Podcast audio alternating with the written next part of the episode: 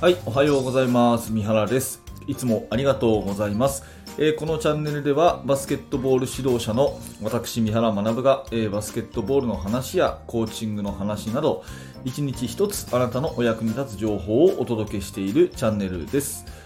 はい、えーいつもありがとうございます。今日は2月の25日木曜日。ね、えーもう2月もおしまいですね。皆様、いかがお過ごしでしょうか？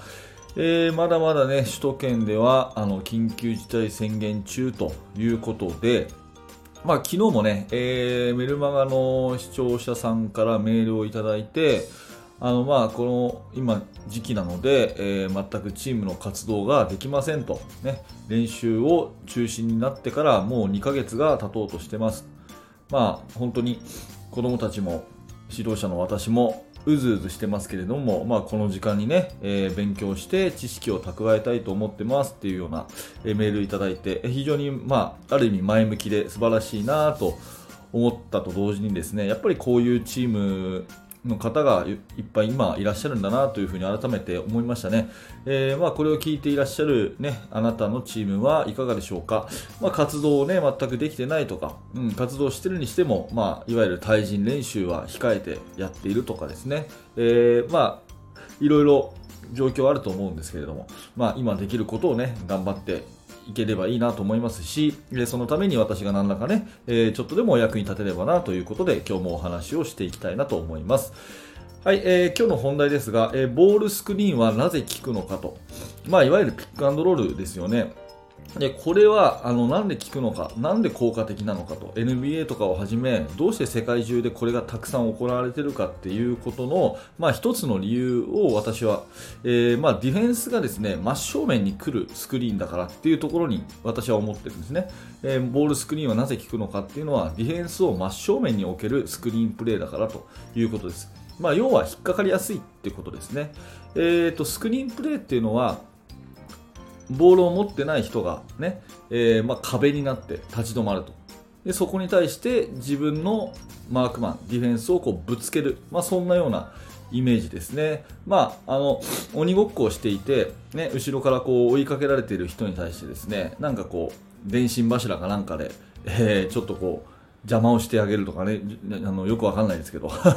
まあそういうあの壁、ついたてに対して自分のディフェンダーをこうぶつけてあげる作業がスクリーンなんですね。で、スクリーンプレーって、まあ当然ボールを持っているオンボールのスクリーン、それからボール持ってない同士のオフボールのスクリーンということで、いっぱい種類あるんですが、まあ、うまく引っかからないっていうことをよく、まあ、私のチームの選手たちも悩みますし、あのーこのね、バスケの大学で関わった人たちの質問とかもね、結構スクリーンが全然かからないですっていうふうに言われるんですね。で、その原因はどこにあるのかなっていうふうに考えると、大体ディフェンスのポジショニングが、やっぱりもうスクリーンが分かっちゃって、えーその、ユーザーのね、スクリーンを使うユーザーの真正面に立ってないんですよね。もう大きく離して、まあ、いわゆるヘルプポジション取ったりとか、うん、大きく離して、もう予測をしてね、スクリーナーをちゃんと見て、えいるとか、まあ、そういう状況が多いんですね。ただ、そのユーザーがボールを持ってるとですね、やっぱり1対1さあやるぞってなったら、絶対もうキョロキョロしないですよね。ボールマンを見るしかないじゃないですか。普通に一生懸命1対1やるっていう風になったらね。うん、で、そういう風になった時に、突然スクリーンが来たらバチーンとぶつかるわけですよ。だからこの辺のね、ボールを持った人が攻めるぞって見せて、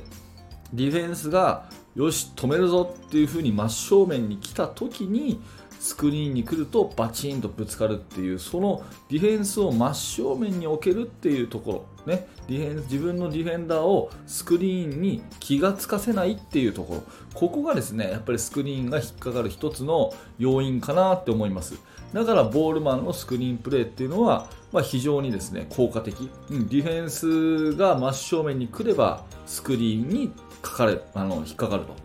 で逆にですねボールを持っている人に対して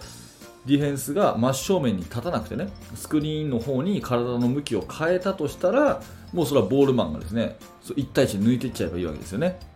だからそういう意味で自分のディフェンスを真正面に置けると。真正面に置くからこそ引っかかりやすいということで一番引っかかりやすいあのスクリーンがボールスクリーンだから、まああのー、今でも使われてるんじゃないかなというふうに思います。あの今でもって言い方しましたけど結構これボールスクリーンってもう昔昔からあるプレーなんですよね。もう本当何十年も前からあるプレーなんですがい、まあ、未だに色あせない。これはもう最近なんかこう流行りはは流行ってるプレーっていうよりは本当にずっとあるプレーなんですね。だからバスケットの歴史上一番いいプレーがこのボールスクリーンのピックアンドロールじゃないかなっていうふうに思います。まあ対策をねするチームが増えてきてまあ最近だともうピックはねだんだん少なくなってきてるとか、うん。まあ、またピックがされて違うプレーが流行るとかいろいろいう人いますし、まあ、私もそういうね、えー、考えでもあります、まあ、だんだん進化していくだろうなと思うんですけども、ボールスクリーンそのものはなくならないんじゃないかなというふうに思いますね。うん、1対1をするぞっていうふうにして、ディフェンスの注意を完全に自分自身に引きつけることができると。そうすれば、スクリーンの存在にも気がつかないでバチンとぶつけるようなスクリーンもできるということでボールスクリーンっていうのは非常に有効だということですね。えー、まあ、ボールスクリーンするとですね、そのなんていうかな、1対1の能力が、うん、育たないとかね、まあいろいろあります。うん。確かにそういう面もあるんですけれども、まあやっぱり必要なプレーというか、とってもいいプレーなので、もしね、えー、あなたのチームで、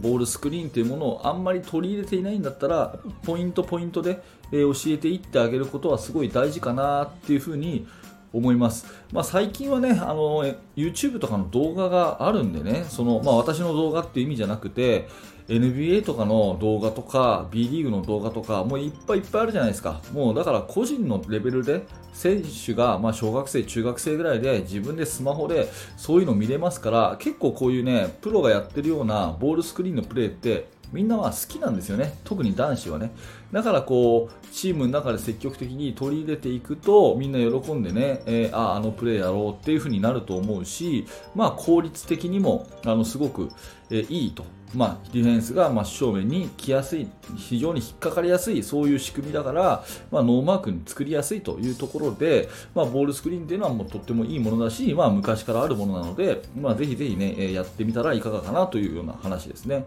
うんまあ、オフボールのスクリーンをするにしても、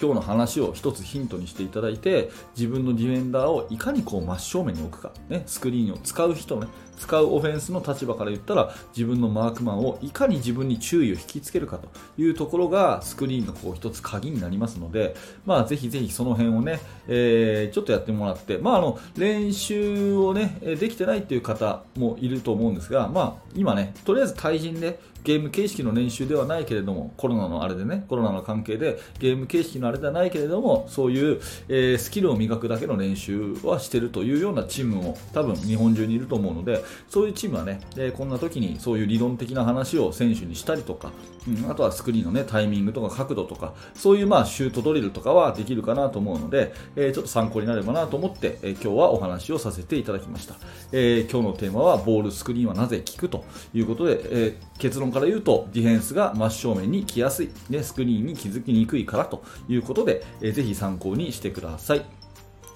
はい、えー、いつもありがとうございます、えー、このチャンネルはね、いつもこういった感じで、えー、バスケットの話とか、あとコーチングの話とかね、えー、人間関係の作り方とか、まあそういったね、え、教育、それから指導者、そういった人に向けて、え、役立つ情報をお届けしているチャンネルになります。え、もしね、今日の放送が何らか、あの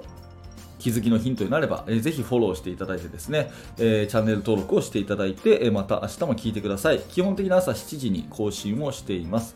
えー、ヒマラヤラジオをはじめですね、いろんなポッドキャストでもこの放送聞けますので、えー、動画の説明欄のところからですね、見ていただいて、ぜひヒマラヤのフォローもお願いします。えー、最後にですね指導者の方向けに無料のメルマガ講座というものもやっています、えー、チーム作りについてあれやこれやと私からメールをお届けするサービスになってますので、えー、もし興味のある方は覗いてみてください、え現在登録していただけますと、え特典の教材練習メニューの作り方というね動画教材もプレゼントしていますはい、えー、最後までありがとうございました。それでは皆さん良い一日を。